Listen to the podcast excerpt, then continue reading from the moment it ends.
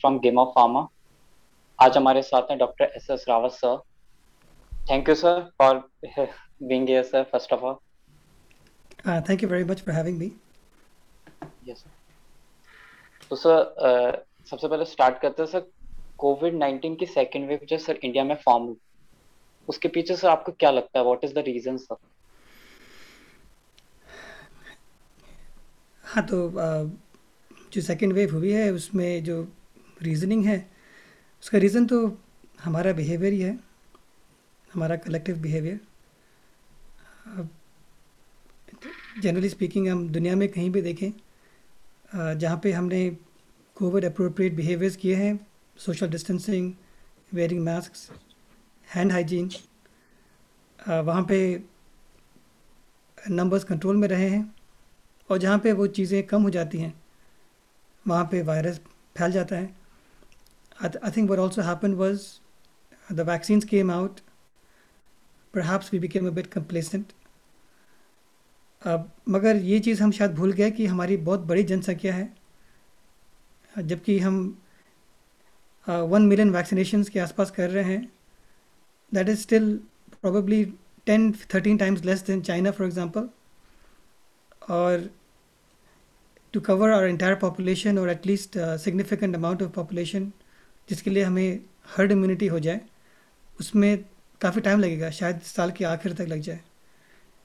Uh, तो those were the factors mainly uh, lack of covid appropriate behavior would be the biggest factor उसके ऊपर जो जो variants आए हैं certainly uh, they are more transmissible uh, so that also contributed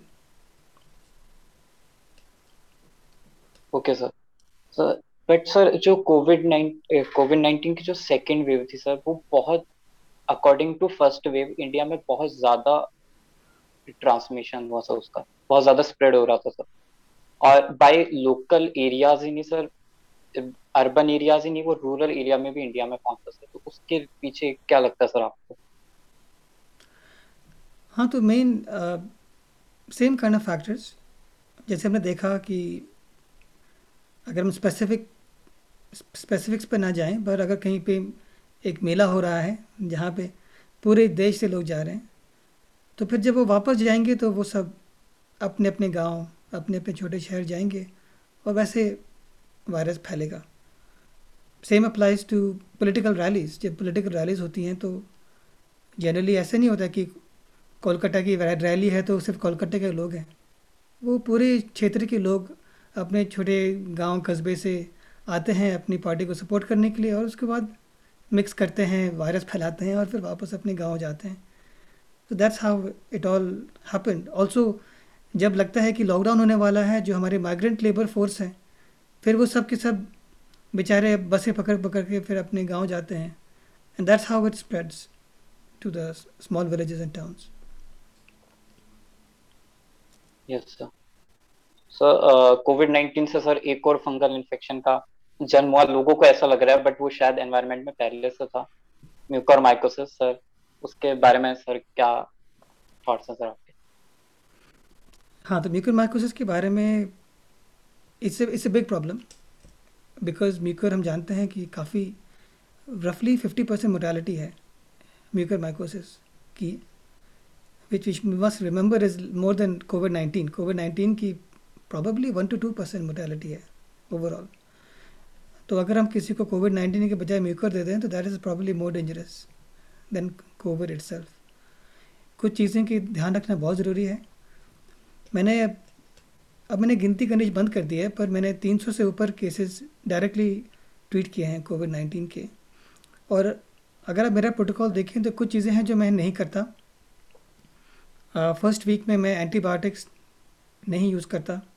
और मैं अक्सर देखता हूँ कि broad spectrum antibiotics day one से दे जाते हैं, एक वायरल कंडीशन के लिए।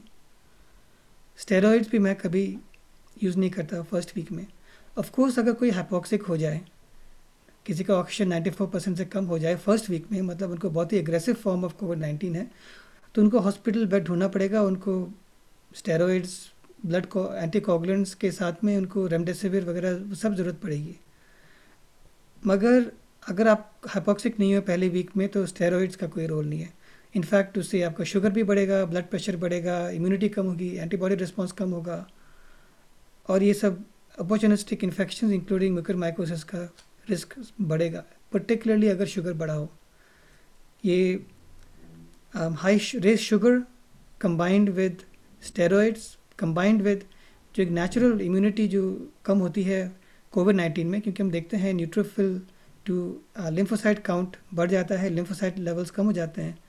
आपकी जो इनेट इम्यूनिटी होती है, उसमें आपके काफ़ी parameters they reduced C D eight cells C D four cells their action is reduced तो एक नेचुरली आपकी इम्यूनिटी कम होती है कोविड नाइन्टीन में।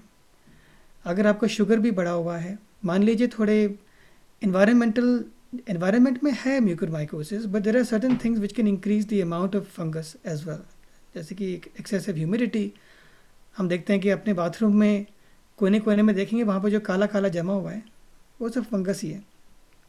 ह्यूमिडिटी की वजह से है वो। तो वैसे ही अगर आप एक ही मास्क पहनोगे रोज़ उसको साफ़ नहीं करोगे, पूरा पसीना, पूरा गीला हो जाएगा वो, और उसका रंग अगर सफ़ेद से काला हो गया तो उसमें भी कोई, आपके बाथरूम की जो दीवार पे जो काई जमी है और उस मास्क में ज़्यादा फ़र्क नहीं है। दोनों को आपने एक तरह से फंगस से इन्फेक्ट कर दिया। अब there is no scientific data to suggest कि जो लोग गंदा मास्क पहनते हैं बार बार पहनते हैं, उनको ज़्यादा हो रहा है, इसका कोई डेटा नहीं है। मगर there is certainly a plausibility that that could be happening as well और साथ में इन सब सिचुएशंस में जहाँ पे हाइजीन थोड़ी कम है शुगर बढ़ा हुआ है कोविड की वजह से आपकी इम्यूनिटी घटी हुई है। फिर आपने अगर स्टेरॉयड को भी अच्छा चौथी चीज़ मैं कहूँगा एंटीबायोटिक्स आपको ब्रॉड स्पेक्ट्रम एंटीबायोटिक्स मिल रहे हैं। और फिर आपने स्टेरॉयड को पाँचवें फैक्टर को आपने उस मिक्स में डाल दिया तो फिर मामला बिगड़ जाता है फिर म्यूकर माइकोसिस की रिस्क काफ़ी बढ़ जाता है। बट सर देखा जाए तो म्यूकर माइकोसिस पहले भी था एनवायरनमेंट के अंदर। इफ़ और uh, बहुत सारे रूमर्स हो रहे हैं उसके बारे में कि it is airborne but mostly it is in the soil sir so इस पर क्या कहना सर आप हाँ बिल्कुल। म्यूकोमाइकोसिस पहले से भी रहा है। हम पूरे इन्वायरमेंट में सॉइल में हर तरफ़ है। पहले से ही है। इन्वेसिव फंगल इन्फेक्शन में it is the third most common Candida और एस्पेजिलसिस के बाद म्यूकर म्यूकर का नंबर नंबर थ्री पे आता है but it is not nearly as common as we are seeing right now इससे पहले जो हम केसेस देखते थे इवन अगर आप एम्स uh, के जो टॉक्स हो रहे हैं म्यूकोमाइसिस के ऊपर अगर उसको सुनेंगे they were seeing few cases per year now they're seeing hundreds per day so the number has really shot up for this condition because sir पहले ऐसा था कि कुछ किसी ने किडनी ट्रांसप्लांट कराया, स्टेम सेल ट्रांसप्लांट कराया, वो ज़्यादा इसके कांटेक्ट में आ रहे थे। बट अब क्या हुआ कि कोविड नाइन्टीन की वजह से शायद इम्यूनिटी कम हो गई। It is the one of the major reason for absolutely जैसे मैंने कहा, पाँच चीज़ें। लैक ऑफ़ इम्यूनिटी जो कोविड के वजह से होती है broad spectrum antibiotics raised sugar is probably the, one of the biggest ones because 90 to 95 percent of those cases are diabetic or have raised sugars. फिर उसके अलावा फिर स्टेरॉयड यूसेज स्टेरॉयड यूसेज के अलावा I L six inhibitors JAK STAT inhibitors जो भी आपको broad immune suppression करेंगे, चाहे वो टोसिलिजमैब हो, या सैरिलमैब हो, या बैरसिटनिब हो, जो भी आप ब्रॉड ब्रॉड इम्यून सप्रेशन करेंगे these are often life saving drugs इसमें कोई शक की बात नहीं है। But they can also increase risk of this condition this complication और ऐसे नहीं है वो कॉम्प्लिकेशन हॉस्पिटल में होता है। Often it can turn happen one और two weeks after hospital discharge ये पेशेंट्स ऑफ्टन कोविड से ठीक हो चुके होते हैं वापस घर पहुँच चुके होते हैं और फिर उनको सिम्टम शुरू होते हैं। Hundreds of uh, fungal disease and these kinds of infections disease तो अगर सर इसको opportunistic opportunistic way में देखेंगे सर तो बाकी भी कोई infections है like म्यूकोरमाइकोसिस का ये सडन वेव कहाँ से चला आया एंड देन उसको रिलेशन है सर कोविड और म्यूकोरमाइकोसिस को कोई इसका कुछ परमानेंट रीजन हम अब तक जान पाए क्या? हाँ तो इट्स प्रॉब्ली टू थिंग्स एक तो हम ब्रॉड स्पेक्ट्रम एंटीबायोटिक से ज़्यादातर बैक्टीरियल इन्फेक्शंस को प्रॉबली कवर कर लेते हैं तो फिर बचता है, फिर फंगस ही है। और उसके अलावा जो भी एक इम्यून डेफिशिएंसी होती है, चाहे वह एच हो उसमें C D cells specific type के सेल्स इफ़ेक्ट होते हैं। तो उसमें हम देखते हैं mycoplasma infection toxoplasmosis C M V infection जिस तरह की इम्यून डिफिशेंसी होती है, फिर उसका एक पर्टिकुलर टाइप का सेकेंडरी कॉम्प्लिकेटेड इन्फेक्शन बनता है।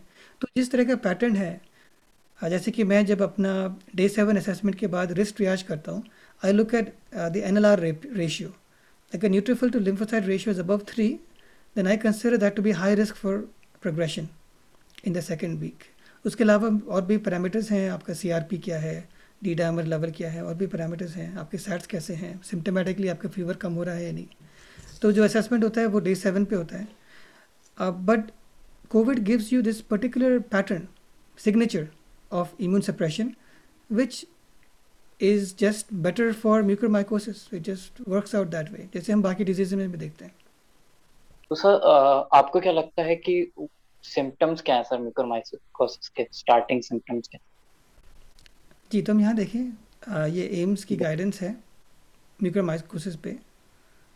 और यहाँ पे वो डिस्क्राइब कर रहे हैं।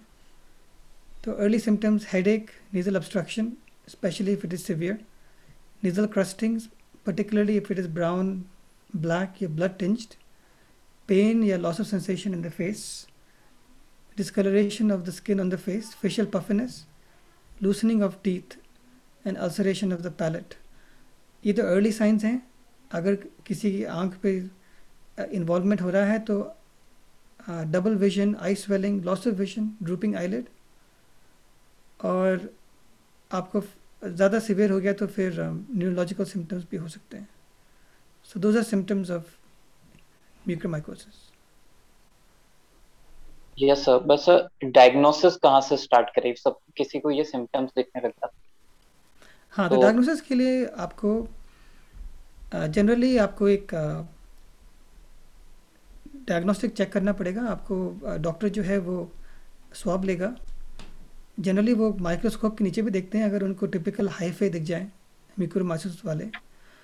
और अगर हाईफे ना और and they can start treatment with amphotericin या posaconazole based upon the microscopic visible और उससे के फ़ायदा ये है, वो बहुत जल्दी हो जाता है माइक्रोस्कोपिक एनालिसिस अदरवाइज़ उसको कल्चर भी कर सकते हैं, और you can wait for the culture to come back but generally that can take a bit longer and with this condition you really have to be very quick because Treatment is not amphotericin and posaconazole. Treatment ultimately is surgical debridement.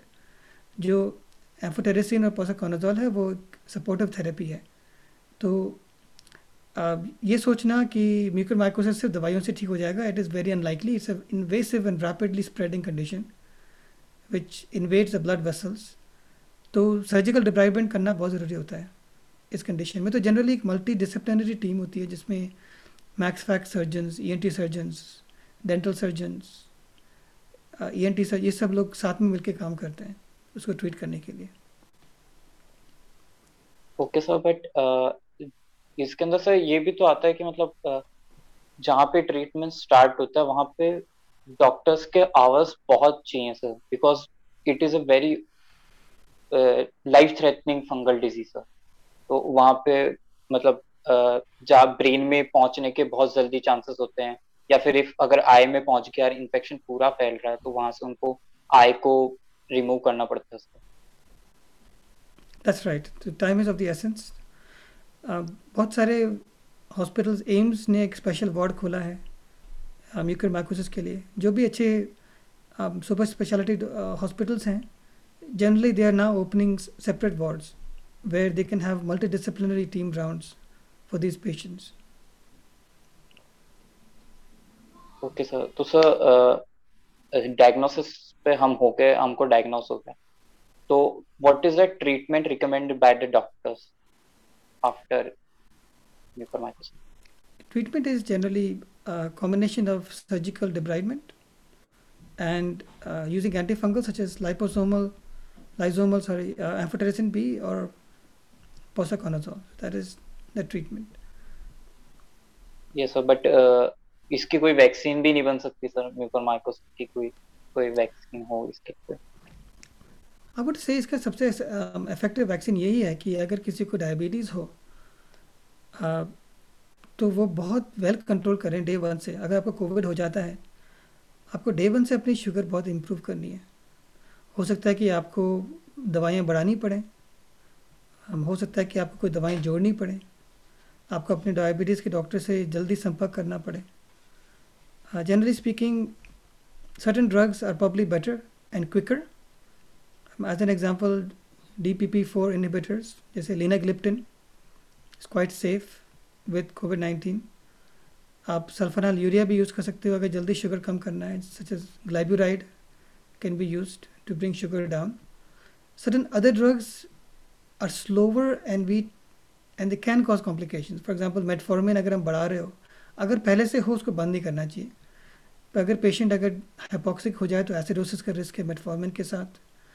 अगर वो जार्डियंस या एम्पाग्लिफोजन उस उस उस type के drug पे है तो उसमें डिहाइड्रेशन का भी रिस्क होता है विद एडवांसिंग शुगर तो it's very important to get in touch with your doctor quickly जो आपके शुगर को मैनेज कर रहा है and get on top of your sugar ultimately सबसे बेस्ट वैक्सीन अगर बोलेंगे मतलब prevention is is is this अगर मैं आपको अपना प्रोटोकॉल दिखाऊँ, जो मैं यूज़ करता हूँ कोविड ट्रीटमेंट करने के लिए डे सेवन पे I do a risk assessment उस रिस्क असेसमेंट में फिर डिसाइड करता हूँ कि आपके लिए स्टेरॉइड्स और एंटी कोगुलेंट्स यूज़ करने हैं या नहीं.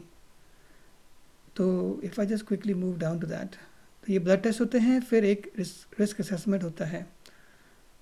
और फिर मैं डिसाइड करता हूँ कि आपको तो मैंने उसका नाम दिया है two three four S triage two three four का मतलब अगर आपका D dimer blood clotting two times above range है N L R P three times above range है, और सी आर पी अगर फोर टाइम्स अबव रेंज है two three four then in my mind that is a higher risk फिर उसके अलावा फिर S stand for sugar sugar का उल्टा है मगर।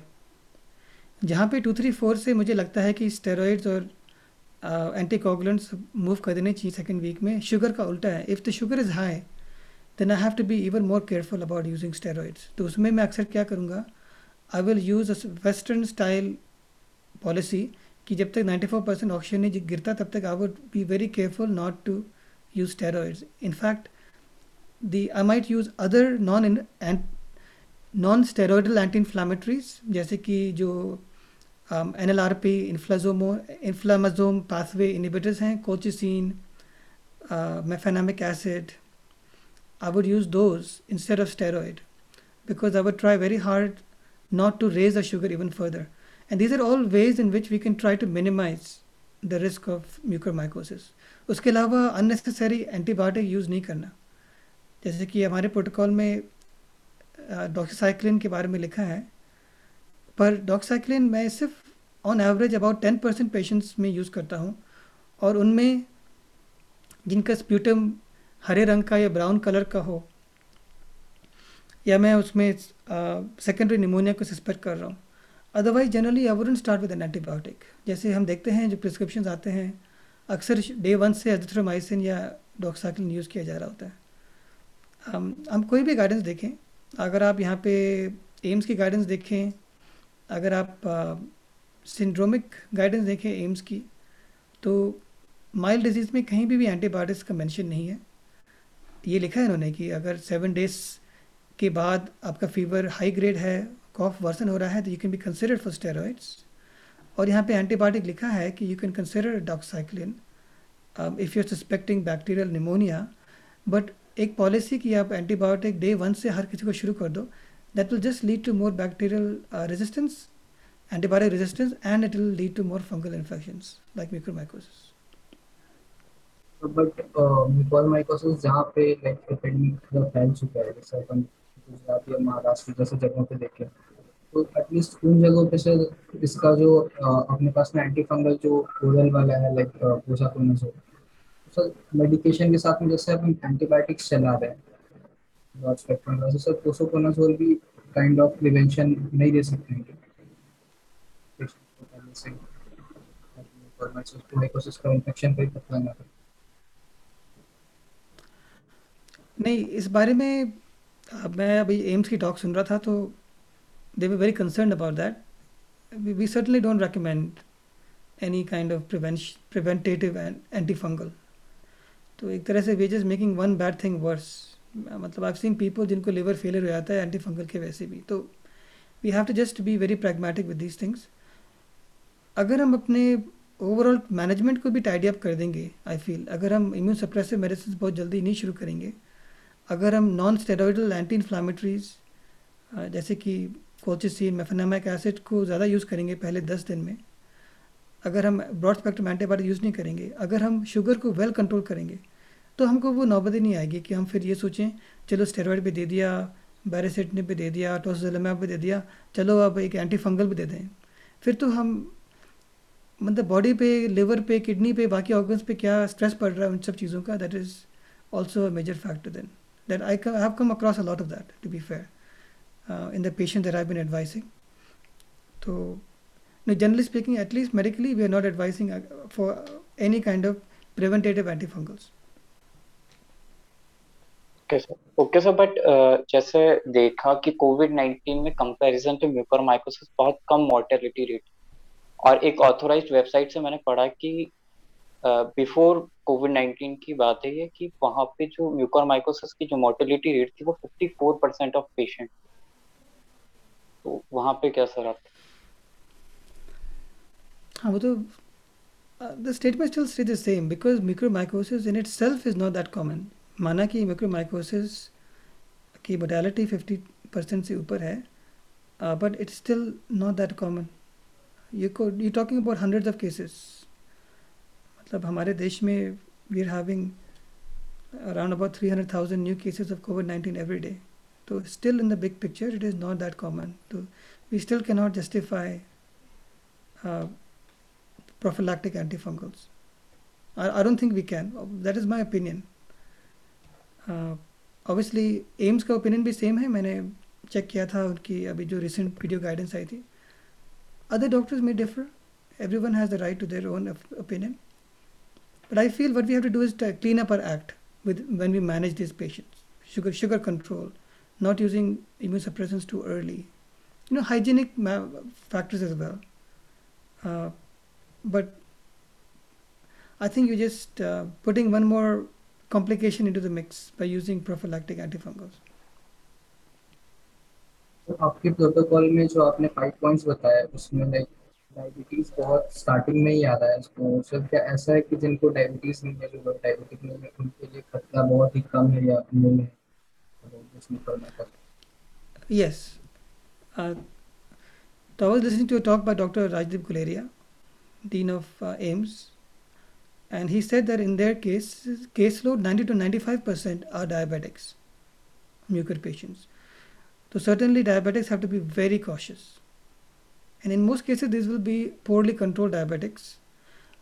ये भी हो सकता है कि sugar was reasonably well control पर स्टेरॉइड दे के वो बिल्कुल ही आउट ऑफ कंट्रोल हो गया तो they need to be followed up very closely they probably need acceleration of their treatment when they go into steroids. A lot of these people need steroids.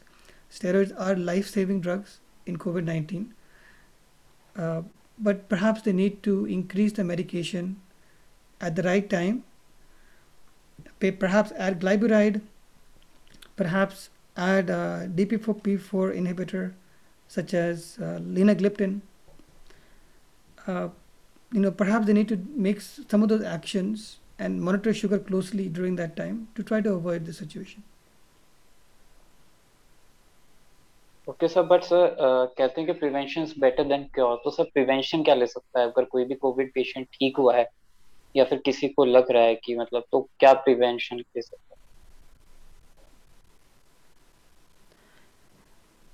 अब वो यही सब कि अगर आपको स्टेरॉइड कहा गया है कि तीन वीक के लिए स्टेरॉइड लो और आपका ऑक्सीजन नॉर्मल हो गया you should really try to taper off quick as you can.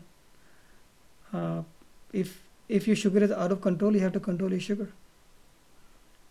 और थोड़े बहुत हाइजीनिक प्रिकॉशंस भी प्रॉबली हैव अ रोल कि आप वही गंदा मास्क पहनते रहोगे बार बार कि वो उसका रंग सफ़ेद से काला हो गया तो उस पर फंगस जम गया।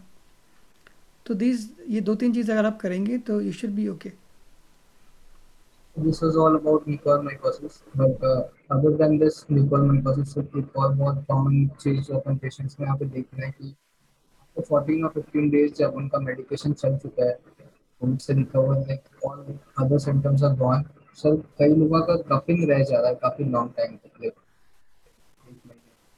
बाकी सारे सिम्टम्स जाने के बाद भी। सर, ये कितना कंसर्निंग है? इसको लेके अभी कितना? ये तो एक बहुत रिस्की चीज़ है, या लाइक इसको थोड़ा इग्नोर कर सकते हैं? लाइक बहुत सारे ऐसे पेशेंट्स हम देख रहे हैं कि आफ्टर 14 15 डेज़ उनका मेडिकेशन भी चल चुका है, उनके सारे सिम्टम्स जा चुके हैं, उनको फीवर नहीं आ रहा, उनको बाकी कोई प्रॉब्लम नहीं है। बट उनका coughing and mostly dry cough लोगों को रह जा रहा है काफ़ी लंबे टाइम तक। तो इसके पीछे क्या कोई सब वैलिड रीजन या कुछ ऐसा है? इसको कितना रिस्क ले सकते हैं या कितना इग्नोर कर सकते हैं हाँ तो ये बहुत कॉमन सिम्टम है। एज लॉन्ग एज आपके इस वाइटल साइंस ठीक है, आपका ऑक्सीजन लेवल ठीक है, आपका ब्रीदिंग रेट ठीक है, उसमें फ़िक्र करने की कोई बात नहीं है। एज लॉन्ग एज उसमें कोई रेड फ्लैग साइंस ना हो, जैसे कि पेन चेस्ट में जब गहरी सांस लेते हो तब कोई पेन ना हो एज लॉन्ग एज आपका बलगम जो है उसमें खून या हरे रंग का या ब्राउन कलर का ना हो as long as those things don't happen it is not a dangerous sign हमारे प्रोटोकॉल में हम पर्टिकुलरली कॉफ़ के लिए जो दवाएँ यूज़ करते हैं वो कुछ लंबे टाइम तक भी यूज़ की जा सकती हैं कॉफ़ के लिए। इनमें मैं खासकर कहूँगा एसिटाल सिस्टीन छः सौ मिलीग्राम म्यूकोमेल्ट जो आता है और बिडोसिनाइड इन्हेलर ये भी आ, लंबे टाइम के लिए थ्री टू फोर वीक्स भी यूज़ किया जा सकता है। कुछ पेशेंट्स ऐसे होते हैं जिनको एक क्रॉनिक इन्फ्लेमेशन रहता है कुछ वीक्स के लिए। कोविड ठीक होने के बाद भी एज लॉन्ग एज उनके जनरल सिम्टम्स ठीक हैं, उनके स्टैट्स ठीक हैं, कोई रेड फ्लैग साइंस नहीं है, कुछ और भी एक एंटी इन्फ्लामेटरी सप्लीमेंट्स हैं जो ये पेशेंट्स ट्राई कर सकते हैं।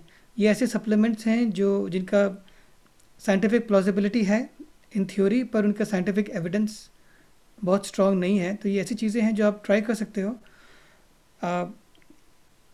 ऑब्वियसली मेरे ब्लॉग में यहाँ पे एंटी इन्फ्लामेटरी डाइट के बारे में भी लिखा है। कौन सी डाइट है जिससे आपकी सूजन कम होती है? आई एल सिक्स कम होता है। किस डाइट से जैक स्टैट पाथवे भी कम होता है? और ये सप्लीमेंट्स हैं, जैसे कि कलौजी का तेल black cumin seed oil melatonin with magnesium रात को अगर नींद अच्छी नहीं आ रही हो। Omega three plus coenzyme Q ten खासकर किसी को थकान या टायर्डनेस ज़्यादा हो, या कर्कुमिन जो हल्दी से निकलता है 95 फाइव प्योरीफाइड टर्मरिक जिनको खासकर फैटी लिवर या प्री डायबिटीज़ या अदर क्रॉनिक इन्फ्लामेटरी कंडीशन हो। तो ये सब ऐसे एंटी इन्फ्लामेटरी सप्लीमेंट्स हैं जो एक्सरसाइज डाइट वेट लॉस के साथ ये लोग कर सकते हैं to try to also reduce steroid dependence कि अगर आप स्टेरॉयड पे डिपेंडेंट हो आपकी सूजन को कम रखने के लिए, हो सकता है कि अगर आप नैक या एसिटासिस्टीन लेंगे because that is also anti inflammatory आप हो सकता है अगर आप कर्क्यूमिन लेंगे तो हो सकता है कि आपका स्टेरॉयड जल्दी छूट सके। तो these are all theoreticals but something I would like to share from my protocol. So, but along with steroid and all, क्या कफिंग सिरप भी लेना कंटिन्यू करना सही है या कफ सिरप छोड़ देनी चाहिए? कफ सिरप तो सिम्टोमेटिक ट्रीटमेंट है। uh, मेरे प्रोटोकॉल में कफ के लिए जो एंटी वायरल सिरप है uh, जो T M P R S S inhibitor है और ईरान में एक स्टडी हुई थी जिसमें उसमें statistically significant reduction in death हुआ था।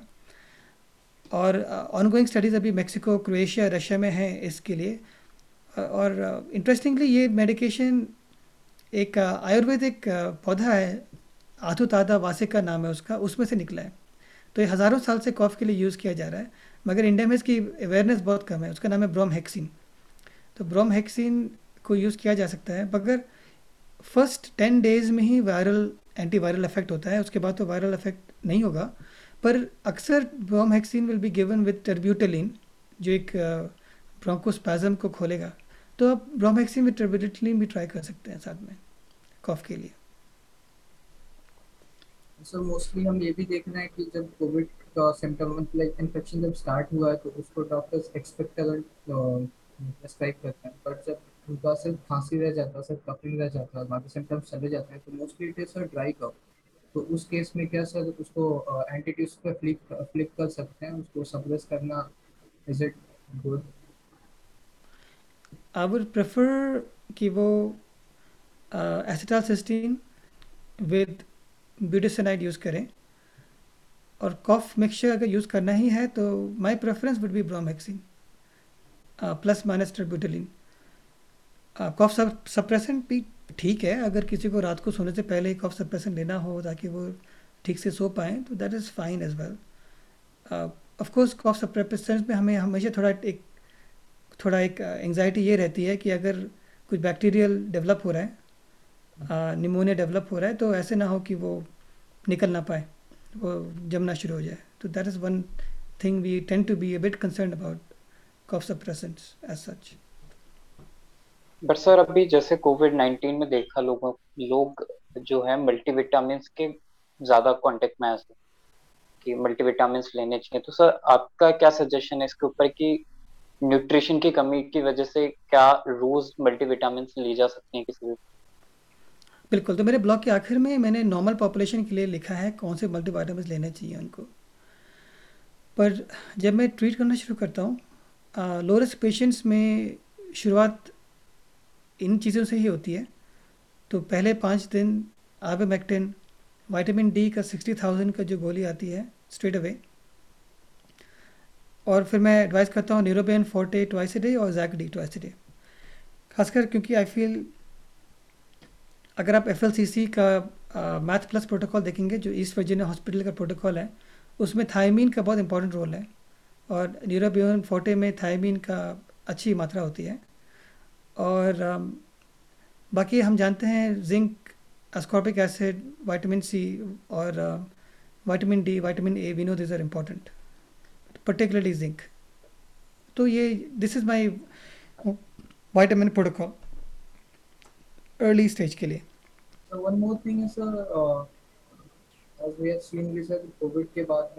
कोविड के दूसरे कॉम्प्लिकेशंस में ज़्यादा लाइक कई लोगों को किडनी डिसऑर्डर्स हो रहे हैं हार्ट डिसऑर्डर्स हो रहे because mostly uh, not only in India over the all over the world sir heart disease is very common. तो सर कोविड के दौरान किसी का ट्रीटमेंट चल रहा है तो उसको हार्ट से रिलेटेड कोई प्रॉब्लम हो इसका कितना चांसेस है? कितना कंसर्न है हाँ तो कोविड हम एक चीज़ बहुत क्लियर हो गया है। Covid is more of a circulatory problem than a respiratory problem शुरुआत में हमको लगा था कि asthmatic C patients you know interstitial lung disease all these patients will be at higher risk of covid complication and it turned out to not be true Now, part of it might have been because they were already on steroid inhalers, budesonide, and all. That that might be the reason why they didn't do so badly. Luckily, strangely, even smokers did not do so badly. हमको लगा था कि smokers will be more afflicted, and that turned out to not be the case. Sir जो Covid 19 के चल रहा है बहुत बूम पे कि थर्ड वेव आने वाला है, सर। तो आपको क्या लगता है, सर, थर्ड वेव के बारे में? कि प्रिवेंटिव है या फिर इंडिया में उसका असर दिखेगा? देखो, थर्ड वेव का ऐसा है कि ultimately vaccination is the most important thing जितने जल्दी हम वैक्सीनेशन बढ़ा पाएँगे। अभी मैं पढ़ रहा था एन डी पे आ रहा था न्यूज़ की चाइना का जो वैक्सीनेशन रेट है, हमसे पंद्रह गुना तेज़ है। जितने हम एक दिन में वैक्सीनेट कर रहे हैं, उससे पंद्रह गुना ज़्यादा चाइना वैक्सीनेट कर रहा है एक दिन में। जो वैक्सीन की रेस में आगे निकलेगा, उसका अगला वेव जो है, वो प्रिवेंट हो जाएगा। It is as simple as that vaccine से ज़रूरी नहीं है कि आपकी बीमारी पूरी तरह से प्रिवेंट हो जाए। मगर सिवियर डिज़ीज़ कम हो जाएगी। इट इज़ लाइकली कि थोड़ा ट्रांसमिशन भी कम हो। In any case third wave होगा नहीं होगा कितना होगा कितना ज़्यादा होगा उसका अल्टीमेटली सबसे ज़्यादा रिलेशन वैक्सीनेशन से ही होगा। देखिए ह्यूमन बिहेवियर को तो हम इतना मॉडिफाई कर भी नहीं पाएँगे। हम जितना भी चाहें human behaviour is not very easy to modify तो we probably have to really focus on vaccination third wave के बारे में एक और चीज़ हम सुन रहे हैं कि it is going to affect the child too much sir ये कितना एविडेंस बेस्ड है? सिर्फ़ इसको इस, ऐसे बोल रहे हैं कि फ़र्स्ट वाला कम था देन सेकंड वाला ज़्यादा होगा थर्ड वाला ज़्यादा होगा तो चाइल्ड को ज़्यादा अफेक्ट करेगा क्योंकि बाकी दो वेव्स में नहीं या इसके पीछे सही में कोई एविडेंस कोई डाटा स्टैटिस्टिक्स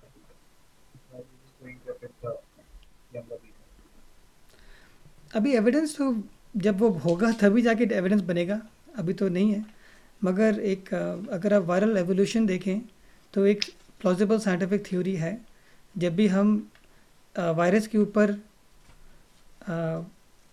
स्ट्रेस डालते हैं immune stress immune challenge then it has to mutate in such a way as to escape that तो दुनिया भर में देखा गया है कि क्योंकि एल्डरली लोगों को पहले वैक्सीनेट किया गया, फिर जो आगे जाके स्ट्रेन आए they had to be more capable of infecting younger people and that's why और सिर्फ़ वो कोविड में नहीं, अगर आप स्पेनिश फ्लू देखेंगे 1918 1920 में जो हुआ था उसमें भी फ़र्स्ट वेव में older people died second wave में younger people died so that that is how the virus will evolve that is scientifically you know a known fact अब होगा नहीं होगा वो तो प्रिडिक्शन वाली बातें हैं। Present में basically we are trying to delete the expectations from our history, the, the pandemic you have seen in the history. तो सर एक तरह से कह सकते हैं कि vaccination is inversely proportion to third wave Very अगर वैक्सीनेशन ज़्यादा हुआ तो third wave very true and we data for that because we have seen Israel ने कैसे वैक्सीनेट किया है. हमने देखा है यूके में कैसे वैक्सीनेशन हुआ है यूएस में कैसे हुआ है. And we can see that their numbers are really going down in fact just a few days ago पहले दिन था यूके में कि there was not a single death of because of Covid which is the first time in many years और उन्होंने Covishield जो vaccine है AstraZeneca, जिसका बहुत थोड़ा एक नाम ख़राब भी हो गया बीच में, blood clots and all that but even using possibly a less efficacious and slightly riskier vaccine which is the AstraZeneca Oxford Covishield vaccine because they manage to vaccinate over fifty percent of their population they have got excellent result for their population population wide तो vaccination is the way out no doubt about that.